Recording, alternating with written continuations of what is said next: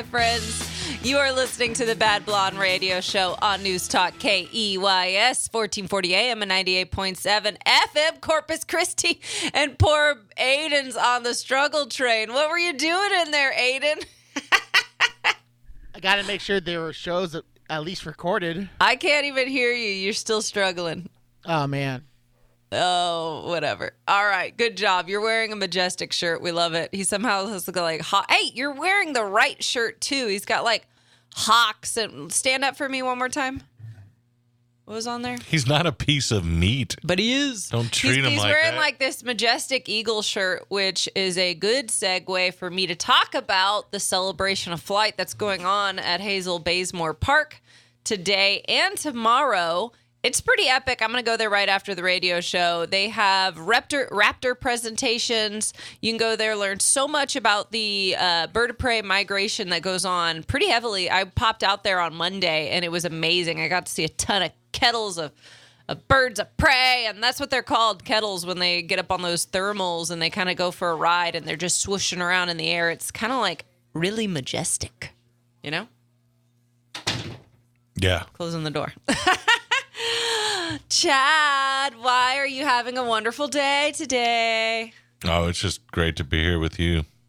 Y'all, you should have seen the, the look on that face. All right. It makes me think that you don't mean it. No, that was mostly Mostly, mostly serious. No, You want to go to Hawk? You want to go to Celebration of Flight with me? I got some stuff to do. Did you even notice I'm wearing my I my did. Hawk Watch shirt? Hawk Watch. I got this Um, for 20 bucks. It's dope. Look at it. It's got a Harris Hawk on the back of it. I mean, I'll post this shirt on uh, Instagram or my Facebook so y'all can see. It's 20 bucks. It goes to a very important, honestly, very important uh, organization. They send folks from around the U.S. to migration territories and and they count um, the birds of the different birds of prey that are coming through and it's really important to, ra- to keep an eye on that it's kind of it's the coolest thing ever i wish i had that job because there's two different guys young dudes that end up getting sent down here to corpus every year to to count hawks how cool I love me some hawk. For real. I mean, I like hawks. They're cool. okay all right i was like that sounded i couldn't tell if you were going to follow that up with a weird joke No, I mean, I glad love- you didn't dude. Hawks. I've, I've Dude, wanted to be a falconer. cool. I've wanted to be a falconer. you did forever. say that on the last one forever. It's like so cool. They're they're awesome. Uh, if you want to know more about the celebration of flight, you can go on Facebook or online. I'm not sure if the website's updated, but um, the corp, the out. I can't even talk right now. The Audubon Outdoor Club has all the information. You can find them on Facebook. They got it going on. So you should check that out. It's really family friendly and it's free. So it'd be rude to not check it out. Also, they're going to have, I believe my sources are correct. They're going to have uh, food trucks out there, Marty McPies, which is a really good pizza joint. So you should check it out. Like Some pizza and some hawk. Yeah. Boom, boom, boom. Uh, no, but like uh, when I go hunting, dove hunting, whatever, it's always awesome when you see a hawk yeah. wa- work in the field, Majestic. over, and then nailing a dove or whatever. It's uh, it's pretty cool. It is majestic. Like it is. Woo, that nature. Nature's cool. Yeah, they're they're amazing animals. So, should we tell everybody what our topic is? Sure. You want to say his first name? I don't I remember. Is Cheerio? Soichio. Soichio Honda. Okay, I probably shouldn't say that like that. I don't mean it to sound that way, but I really, it's not, Soichiro does not come, the name doesn't come naturally to this South Texan mouth. You know what I mean? Yeah, that's that's what I'm gonna name my first son. Good for you on that. There you go. kind of a big deal. I mean, Honda's gigantic. I'm not sure what the current numbers are, but it's been off and on one of the biggest motorcycle and automotive manufacturers in the world. Yeah, I was thinking about that. I was looking through uh, American manufacturers who are tie over to as much as Honda does, and Yeah. no, there's nothing. None of them do. True story. They don't even they don't even tie over into motorcycles really, No. or or bleed over. So before Honda does that into that airplanes, engines, all types of stuff. all of it. And it all was because there was a man that just wasn't going to stop, wasn't going to quit. Homeboy just kept trying and trying, regardless. So, if anybody has any comments or questions or opinions, you can go ahead and text us at. Uh, I lost my zip code. 882-5397. 882 K-E-Y-S. I'm going to forward it back to you, I'm Chad, not sure so how to you'll get have on it. the the texty thing. We got it. Anyway, Honda is very impressive of what they have accomplished and done, where a lot of American manufacturers are more focused solely on automobiles and stuff. He's really branched out and touched all types, all types of segments of uh, travel. Yeah, that for sure. All right. So should we do it? Should we jump into our? I just sent you the link for the uh, text line. We're gonna have chat. So they changed what, how we do our texts, and uh, nobody would call Chad and I early adopters or easy adopters. We're like, what? Oh, we don't go to the same website. So maybe we'll get it this time. I just forwarded it to you. Okay, let's begin our story of Soichiro Honda. Honda. I'm gonna get stuck saying his first name weird, like I when I couldn't stop saying Volkswagen. Um, I just feel it's coming on. Anyways, born the first-born son to a bicycle repairman and a weaver. Um, it wasn't that it was like if you think about the time period that was the in Japan. Um, there was a lot of financial hardship going around, and he actually they lost five of his siblings due to health issues and probably just malnutrition. It would be at eight years old that Soichiro would come across a Ford Model T and become absolutely mesmerized with the automobile experience. He said of the experience, it was the first car I had ever saw. What a thrill. I could not understand how it could move under its own power. When it driven past me, without even thinking, I found myself chasing it down the road as hard as I could run. I feel like that is a common thing when cars were brand new. You just see like old videos of kids chasing him. I mean, that still happens if you like drive a car into a village that has not had automobiles. They're like, what is this? Like those annoying dogs that chase you. they, they bark at your car. They run by your car barking, and you think you're gonna run over them. They're just like. Now, uh, from that point on, Sachiro was obsessed with machinery, fixing bicycles, repairing farm equipment. He was absolutely enthralled with all kinds of engines. And there's been like quite a few different, you know, like big deals in the automobile industry that this is how they started. They just had a love for machinery and engines, and they would not stop tinkering with whatever they could get their hands on. You know? Now, as a child, Honda, I'm just gonna say Honda because Soichiro is going to like exhaust my mouth saying. So Honda was absolutely obsessed with machinery and he really wanted to not have to deal with school. He in fact he would avoid proper schooling as much as possible and try and sneak in and help his father at his bicycle repair business. At just 15, Honda would drop out of school and leave his family traveling to Tokyo to work at one of the busiest mechanic shops in the city. If you're coming from a village and you're going to Tokyo, you're in for a big surprise. Godzilla. whoa, whoa. Uh, in fact, it was an overwhelming moment for him. Going from a village to the city of Tokyo, he's like, What have I done? I am in trouble. And when Honda arrived, he would actually end up being very disappointed in the job he thought he was going to go get. It- apparently, the shop owner just put him to work watching his kid. Like he had to just carry the shop owner's kid around. And he wasn't learning about engines, and he Honda wasn't working on them, and he also wasn't making any money. And he did think about going back to the village, but returning home, though he con- contemplated it, he had zero desire to go home and be a failure. Nah, you don't want that village life. No, you don't want to walk back into the village a failure at all. Not unless you have three chickens in hand. Now, luck would have it, the mechanic shop just couldn't keep up with the ever increasing demand for business, and eventually the shop manager was like, "All right, you can you can go to work on me- on the on actual mechanical tasks." And he would gradually become one of the most trusted mechanics at the company. So the thing with that, that during this story that I've noticed the most about Honda is his perseverance. Like there was no setback he wasn't just going to keep working through, you know? And this was post World War II, where uh, Japan had very limited resources for. No? Not quite post World War II. We're about to be post World War II. Why don't, But- you, why don't you tell me that? Well, I kind of well, I, I'm I'm finishing my first cup of coffee, so you could see I, it went through my brain when my eyes went like what, but it's post World War One, still fight you know difficulties, but there would be we would we we're about to hit in the story we're in we're in World War Two. All right. Give me to the right war. Okay. All right. Take your oh, let me get us there. so at the time, like common folks, the yous and me's of the day did not own cars unless they were wealthy. And most of the cars that Honda was working on were not Japanese.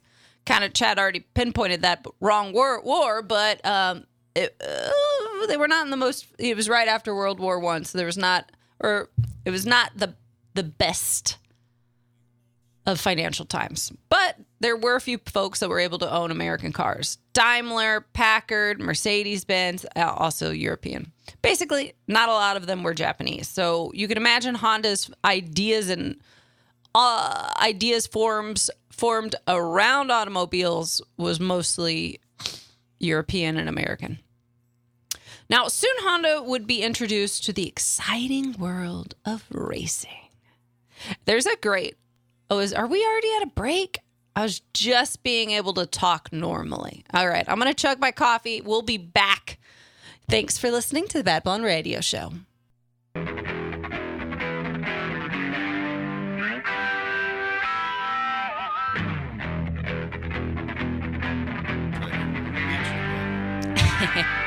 All you are back listening to the Bad Blonde Radio Show. I didn't have enough time to chug my coffee. Was that like a really short break? Am I crazy? Am I just like a little crazy? Either way, either way, we are back. If you're just now tuning in, we're talking about the man, the man of persistence, the man behind Honda. All right. So Chiro Honda was born into not quite dire situations, but not great situations. His fa- his family of uh, a bicycle repairman and uh, weaver, without a doubt, faced financial hardships. But Sachiro, at a young age, got to see an automobile, a Ford, and he said, "You know what? That's going to be what I'm going to pursue for the rest of my life." And he went to work at a mechanic shop and eventually, so the, at first at the mechanic shop, the owner said, "You know what? You're not gonna get behind. A, you're not gonna get your hands on wrenches yet." Made him work, work, working. l- I cannot even talk this morning. Chad, I'm gonna need you to go ahead and just take the rest of the show for me. Honda made cars and other vehicles. He enjoyed fishing. Uh, this is what I I need to drink my coffee before I even get here. He enjoyed to being a Honda. Honda Soitro. Anyways, back to what I was talking about. So when he went to thought he got his dream job, but he ended up actually just watching the kid of the mechanic shop owner. Eventually he would be allowed to actually get his hands on the cars and start working in a mechanic shop. And then soon he would be introduced to the exciting world of racing. All right. The shop owner would begin creating his own race cars with the help of his mechanics, including Honda. There's this like great quote from Henry Ford that says five seconds. Okay, let me get the quote right. Racing was born five seconds after the second car was created. And that was by Henry Ford. It's epic. It's exactly, it's that is 100% right on point regarding racing. Now, their first race car would be the Art Daimler, built using a secondhand Daimler engine, and soon they would create a second race car dubbed the Curtiss. Due to its secondhand, this is where it gets kind of cool. It's got a secondhand airplane engine in it, pulled from an American Curtiss biplane. That's cool. They put it in a chassis from a Mitchell. All that's American. Like early American. I'm some of y'all are like, what? Never heard of that. Um, early American cars that probably didn't even make it out of the either the, the depression or post World War um, One or two. Now, the Curtiss would actually take first in the 1924 Japanese Motor Car Championship. And uh, the race was a really formative experience for Honda as he performed as the ride along mechanic within the race. It was that race that made motorsports Honda's true love. That had to have been so fun. You're like the ride along mechanic, you're going going along back there. Racing was an entirely different sport then than it is now. You were like, Yeah, odds of you uh, dying were real high. Odds of you dying? 90%. Seriously. Uh, having to have a ride along mechanic? Yeah. Yeah. Totally different stuff. You're like, that's how mechanics got in with the rich guys who could afford to race. They're like, well, my p- car's probably going to break down somewhere I need some, you to. at some time during this race. So, Yeah. So the mechanic got in and started to have to fix the car during the race. While, while you're on running. the side of the road, the side of the racetrack. yeah. Uh, yeah, it's safety, technology, uh, everything. Back then, they didn't want to be seat belted in because it was Well, if you look at a lot of older pictures, I mean, there were no roll bars. Oh, yeah. either, so your head was the roll bar. Exactly. And also, well, they they thought it would. It's preferable to be, and it honestly, it sounds preferable. Preferable to be flung out of your car instead of like stuck in a burning inferno. Yeah, and there were probably no fire trucks or crews uh, anywhere in the vicinity. So, Yeah, I mean, they I- they may be in like a, but you're talking about like a road course track. There was probably one fire truck. Yeah. and it's 20 miles back away from you or whatever. You know, whatever. I think the idea of motorsport safety greatly improved after the 1955 tragedy at Le Mans, which we've covered a radio show on it, and it was horrible. Anyways, we digress. Now, two years later, uh, Honda would be drafted for military service, but he actually failed medical exams from being colorblind. Did you know that? Soichiro Honda was colorblind. That's a good way to get out. That seems like if you are going to try and fail, that's going to be the easiest one. What color is this? Yellow, purple. Like, Yeah. how do they test the the veracity of that? I don't know. Anyways, You got to believe. it. you got to trust people. Allowing him to return to the mechanic shop after he failed his medical exams, where an opportunity would soon present itself. This guy just keeps like, okay, we're about to hit a part where he just keeps hitting failure after failure, but he just doesn't stop. Now, the owner wanted to open, uh, open, the owner wanted to open another shop, and he thought Honda would be the perfect fit to run the new branch. Now, the first year of that, major struggle. All right, they could only they couldn't afford to have any other workers, so it was just just Honda working there. And also, a lot of people didn't want to take their cars there because they'd get there and they'd see Honda as this, you know, super young, like early 20s guy. And they're like, we don't trust this guy. But soon it didn't take long to show his talent and his ability as a mechanic. And people would, that, that would become one of the busiest shops they owned, employing over 30 mechanics. Now, while growing, growing a successful business, Honda did not forget his love of racing and would prove himself a very talented driver. Inside his shop, he built the record breaking Hamamatsu race car. Can you say that five times fast? I'm sure I could. Let's hear it. Well, we're on a Hamamatsu. we're on a prof- Hamamatsu. professional radio show. I prefer not. to There's waste nothing the- professional about The listeners' time. Oh, snap. Okay, don't let me forget. I got to mention Oktoberfest uh, when we come back from our next break. Now, Hama, the Hamamatsu race car that he drove to, he broke a Japanese record that had stood for 20 years, reaching 120 miles per kilometer. Did I say that right? No, yeah, I mean, No. kilometers per hour, kilometers per hour. That's where I was going with that. which is like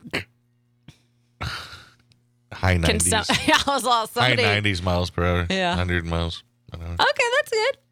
Uh, apparently, that was the for 20 years that record stood, and he broke it. Now, uh oh, Honda would also almost die. Uh, like we, Chad and I were just discussing this. Dude, motorsports back then was dangerous. He almost died in the Hamamatsu during a race in 1936. So. The, this is even before. Yeah, this is we we got three years before World War II. Chad, you wanted me to keep help you keep updated on that, but that didn't stop him. Only four months later, after the serious crash, Hamamatsu the Hamamatsu wait. After the serious crash in his Hamamatsu, he would be back behind the wheel racing. Um, but that wouldn't last very long. Apparently, his wifey was not into him racing, and he would eventually, after a lot of arguing, he would finally give in and quit racing. But Honda was ambitious and he wanted more. He wanted to begin manufacturing car parts. And he branched out while he was still working at the mechanic shop. He branched out to open his own company manufacturing piston rings. Uh, he founded the Tokai Seiki Heavy Industry, which is a funny name, but anyways, he was like I said, he was still working at the mechanic shop, but then working on pistons at night, and uh, it was not going very well at all. And Honda kind of knew it too. He, I mean, like he just didn't have the uh, knowledge to create quality piston rings, so he enrolled in school. He started going to um, in the Hamamatsu Industrial Institute to improve his knowledge of metallurgy. Finally, in 1939, he would successfully create a working piston. And with that success, he left the mechanic shop entirely to pursue his dream. But like I said, 1939, World War II is about to start. All right, guys, we got a little break. Stay tuned, listening to the Bad Blonde Radio Show.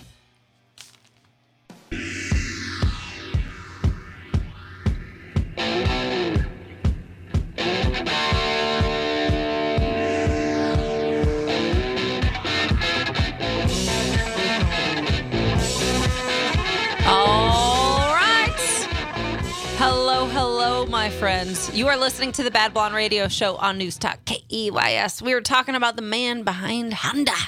We were talking about Suichiro Honda, really just a man that would not quit. All right.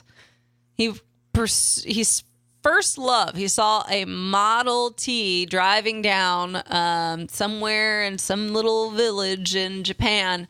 Fell in love with it, chased it, realized that was his dream, and he just didn't stop tinkering with engines. Soon to create pistons, and then eventually scooters, and then automobiles. So and airplanes. yeah. Although I think he may have already retired by then, but I don't really know. I kind of stopped once he retired from Honda on this on our storyline. All right. So finally, so he had been working at his mechan- at the mechanic shop during the day. He was trying to create per- piston rings at night, like even enrolled in an industrial institute to try and improve his knowledge. Um, and finally, he would he would f- after leaving his mechanic shop entirely to pursue his dreams things weren't entirely perfect. His work and products were still flawed. Get this toyota reached out and was like hey we want to re- we want to purchase some pistons. He sent 50 of them to honda. Only three passed their quality tests. He sent them to Toyota. yeah. Yeah. oh what did i say He's Honda. he is Honda. Honda sent him to Toyota. But he wasn't thwarted. He was like, you know what? I can do better. So he dove deeper into research to better improve his knowledge of manufacturing, and soon he would perfect his product. All right. And he was doing this basically in a garage. Yeah. Yeah. Now, with a quality product, Honda would soon see orders flowing in, and he grew the company to 2,000 people. Now, while the future looked so bright, soon things would take a hard break when Japan joined the Pacific War in 1941.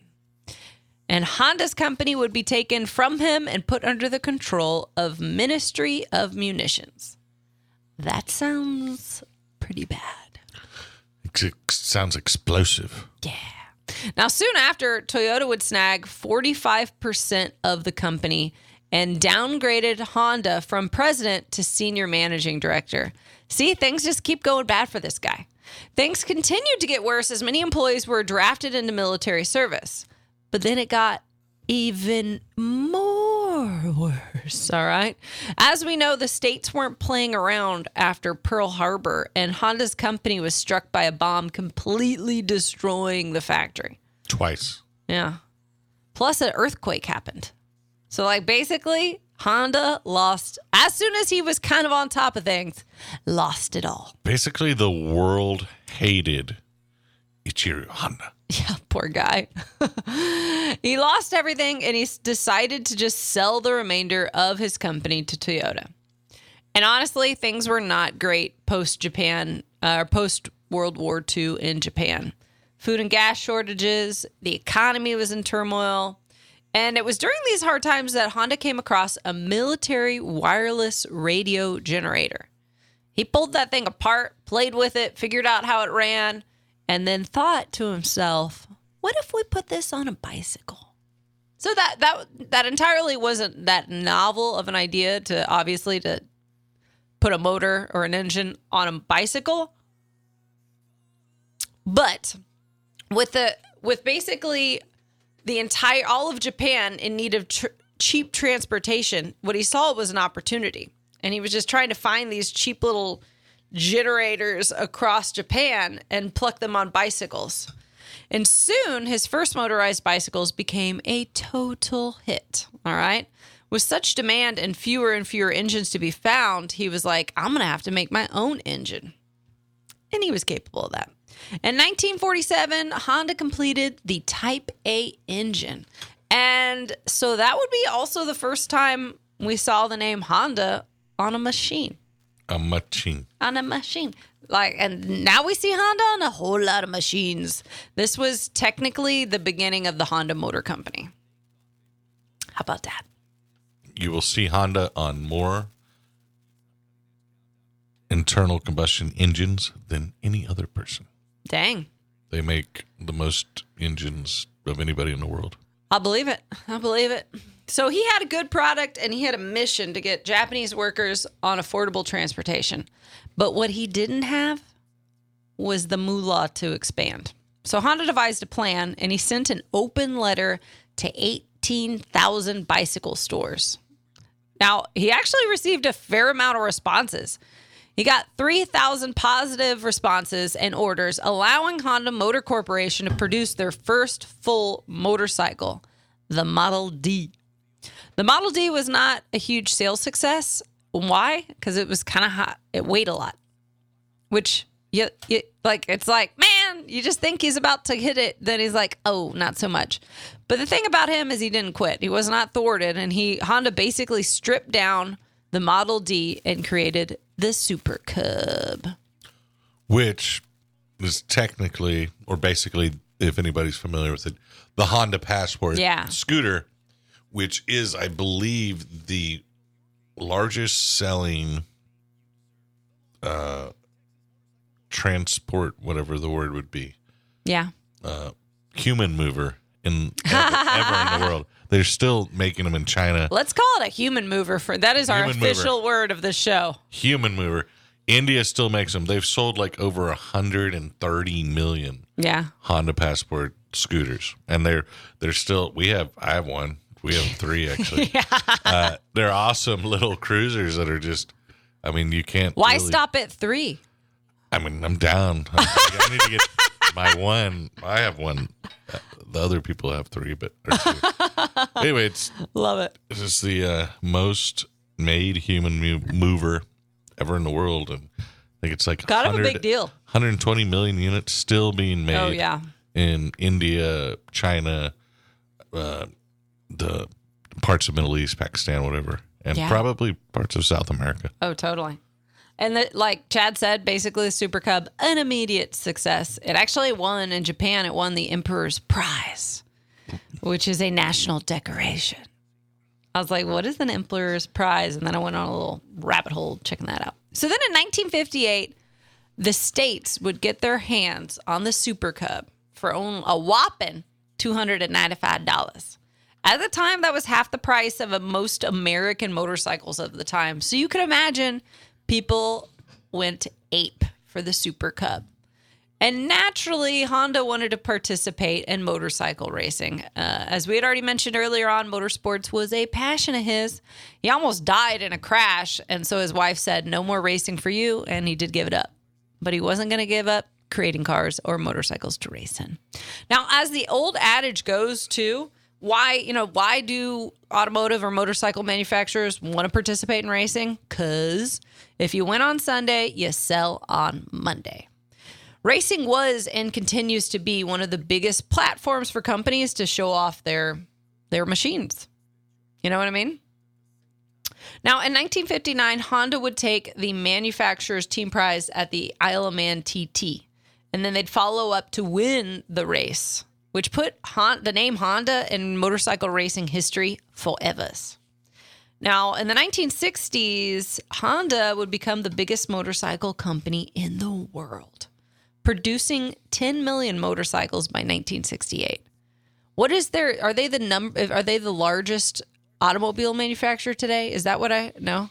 Toyota is, Toyota? but Honda is the Like largest. third, maybe? well, they're the largest. Anything? They make mo- uh, motorcycles. Toyota doesn't make motorcycles. They make uh, lawnmowers, weed eaters. They, Honda is branched out way from it, all these other companies. Smart. So they're the largest engine manufacturer in the world for Yeah. all their different fields. Clever. That is clever. Now, it would be in 1963 that Honda would begin its long and well-known U.S. campaign. That I bet ever, I'll bet a lot of people that are listening heard know what I'm about to say. It was the campaign "You meet the nicest people on a Honda," and so get this: the idea had actually been purchased by an advertisement company from a kid at UCLA who had created it for an assignment. Isn't that funny? I wonder if that kid's like, uh, he should have just shot first. I mean, I wonder what they paid him. All right, because that's got to be one of the best motorcycle campaigns, uh, marketing campaigns that have ever happened. The campaign really was the first domino to mark the drop of dominance in domestic and British motorcycle brands and the rise of popularity of Jap- Jap- Japanese brands within the U.S. And it wouldn't be long after that that Honda would pursue his childhood dream and announce that Honda would start producing automobiles, which was really that was his goal to to hit there the whole time. It was kind of also a bit risky. It was a risky venture. At the time, Nissan and Toyota were major titans of Japanese auto manufacturing, and many thought Honda should just play it safe and stick to motorcycles. Even the government told him the country didn't need another car manufacturer. They're like, no, we don't. That's fine. Stick to motorcycles and scooters. and they have to me overshadowed Yeah. overshadowed Nissan at least Oh, yeah, I would agree. and Toyota in, in ways Toyota is has mass production but Honda's racing pedigree Yeah. and history is way surpasses Toyota which Toyota aside from NASCAR really doesn't Race. have anything Yeah. True story. True story. Now Honda would put out this is I love this little thing. Honda would their first thing they'd put out was the T360 mini truck. I want one of them's. They're freaking adorable. And then they would put it the neither of them did very well. Then they would put out their first sports car, the S500. Like I said, neither really hit big in sales whatsoever, but they were super cute. And I think the S500 sports car is like the the lowest production Honda ever. They didn't make many. I want to get my hands on one of them. Now, during this time, Honda would be making their name in F1, and they took first at the 1965 Mexican Grand Prix. Sounds pretty cool.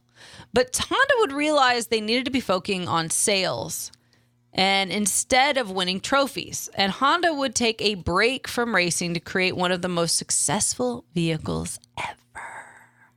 Anybody got a guess what that car is? I'm going with the Accord Close. Civic Yes. okay The Honda Civic. What like literally one of the most successful vehicles vehicles ever. Debuting in 1972, the Honda Civic within the next few years became one of the most popular cars in the world. And really part of the success was timing, all right? 1970s oil crisis. How about that? And also Honda created the compound vortex controlled combustion engine. bam Pow, pow, pow.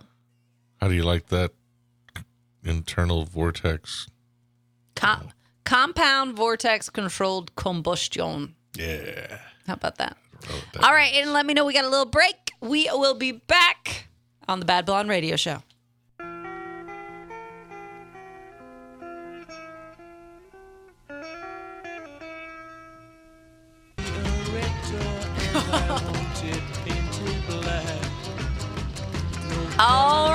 Hello, hello, my friends. You are back listening to the Bad Blonde Radio Show.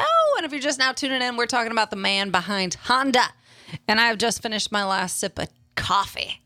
And I think I can talk now. I think at the very final part, I am able Oh, to yeah. form sentences. How about that?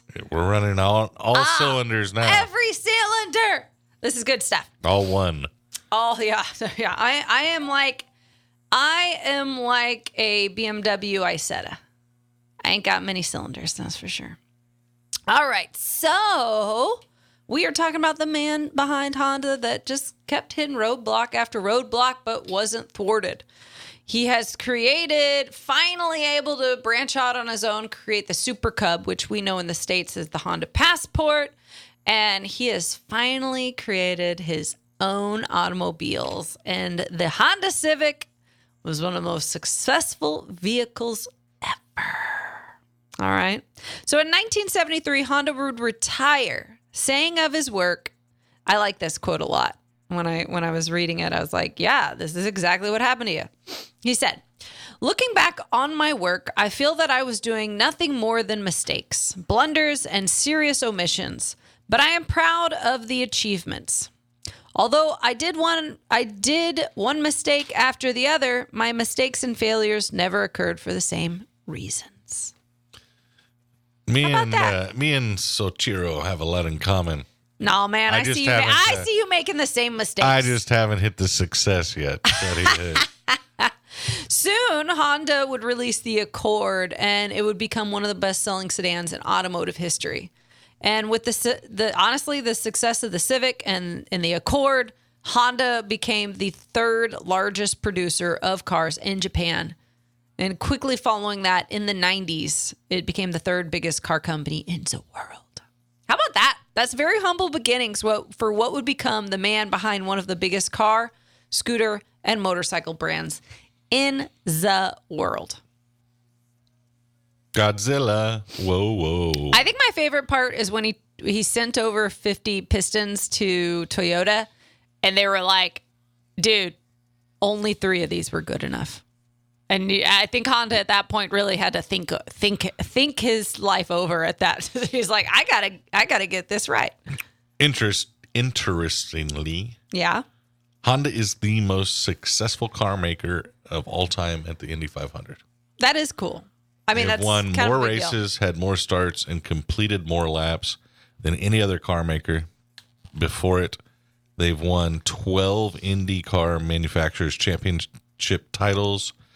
They've won 10, and uh, depending on when this was written, 10 uh, Indianapolis 500s, uh, more than any other automaker, and uh, have dr- driven a total of 50,000 laps completed at the Indy 500, That's kind of a big deal. all since 1994. Wow. So Honda, like unlike Toyota, when we were talking, kind of has has jumped into I think F1. They've Oh, been yeah. involved in uh, Indy, uh, Le Mans, and stuff. Where Toyota really hasn't hasn't gone into the racing uh, field so much. No, that's a good point. You're right. It's kind of weird. Yeah. So this is not at all on topic regarding Honda, but is a, something I'm curious that any of our listeners have ever heard of before.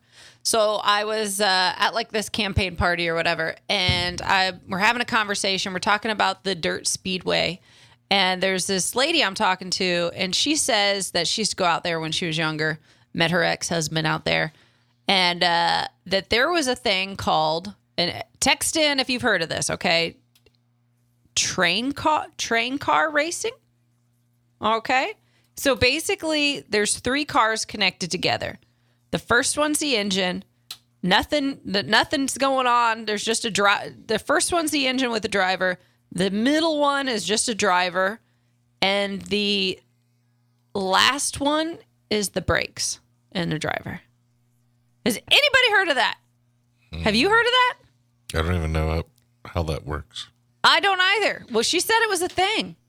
I've never. That was the first time I've heard of it. It's Well, the first car would have to be the brakes.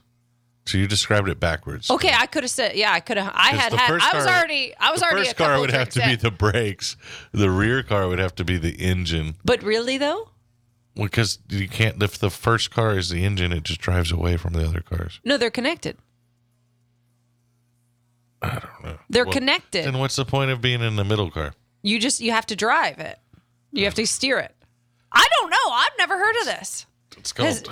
So, so I know that there's somebody who used to be out there on those uh, at the dirt tracks and text us if you've heard of this at 361-882-5397. hillbillies with too Train much too much car time. racing. Yeah. Oh, I see it. There it's there. It's called train car racing. It's where okay, the first yeah, I was right. The first car has the engine and steering. The middle car has nothing but wheels and the third car has the brakes. You bolt three cars together, hence the train. I, I mean, I've never heard of it. I've never seen it, but it sounds like a Okay, good so it only time. has two vehicle, two drivers. okay, I, I she told me there was a third, The another one in the front- middle. The middle guy, the car is just. Hey, I, what I'm saying is, I am no expert in train car racing. There's all. I mean, if you want to look at goofy racing and s- anything, I people do. will- I'm gonna watch People will videos. invent anything, Well, there, yeah, there's and it's like uh, watching. lawnmower racing, Yeah, barstool, barstool, sports. barstool, uh, or Oh. ice chest racing. Yeah. I, don't, I mean, Uh, well, people I will d- c- create anything. I'm a fan of the uh, sandbelt racing that goes on at the Gaff. Oh, hey, we're about almost forgetting. So, guys, if you are looking for stuff to do today, you got the celebration of flight going on at Hazel Bazemore. That's super family friendly. What also is family friendly is Oktoberfest having a, happening at the Nueces Brewing Company. Free to attend, super cool. So what I'm going to do is I'm going to head out to the celebration of flight at Hazel Bazemore Park. You can find out more information on it on Facebook at the Audubon Outdoor Club. And from there, after I, I, I even like, I got my binoculars packed. Like, I am ready to identify and check out some migrating bird of prey. After that, I'm going to go directly to Nueces Brewing because I need a cold beer. I'm going to need a cold beer. Chad, do you want to do you want to come with me to the bird watching platform? um, That's a yes. I'm volunteering at a thing. Oh my god, that's so that's so nice of you. So what is also cool, guys, is at the celebration of flight. Um, I think today it was at 10:30 a.m., but it's also going to be at 3:30 a.m. This is a really cool one to take your kids or your grandkids, whatever. They ha- are going to be having like a raptor presentation. I think my favorite part about it is there's a kookaburra, and a kookaburra is considered like a bird of prey. I think they eat, you know, Aren't they scavengers? yeah, which counts. Uh, but if you have ever seen a kookaburra kook in like real time, like in, you know, like you're sitting right by there, it there's nothing better than when they laugh. It is hilarious. So, anyways, let's go. I just needed to mention that because they're kind of really fun events going on, and uh, let's get back to talking about train car racing, which apparently is a whole thing. Which apparently we're doing. I'm going to be the engine. I'll You- be the middle car. Yeah, that's what I would put you in, honestly. All right, we got a guy named Tim texting in. He said, Yeah, I used to see the train car racing out on the dirt speedway all the time when I was uh, in my early 20s. Pretty cool. I wonder who else. Like, that's has got to be a memory that other people are familiar with. They do a lot of weird racing in that, uh, especially in the dirt track and stuff. No And then they start doing the what, what demolition, not the derby, but what do they call it? The fit, the figure eight, where you're kind of crossing your paths. Uh, I don't know what it's called. I'm not too sure. It's like a figure eight track, but you're everybody's crossing each other's path coming through, so you like wreck sometimes. Oh, it sounds other, dangerous. Going fast. Yeah. All right, guys, thanks for listening to the Bad Blonde Radio Show. We're here every Saturday at 10 a.m.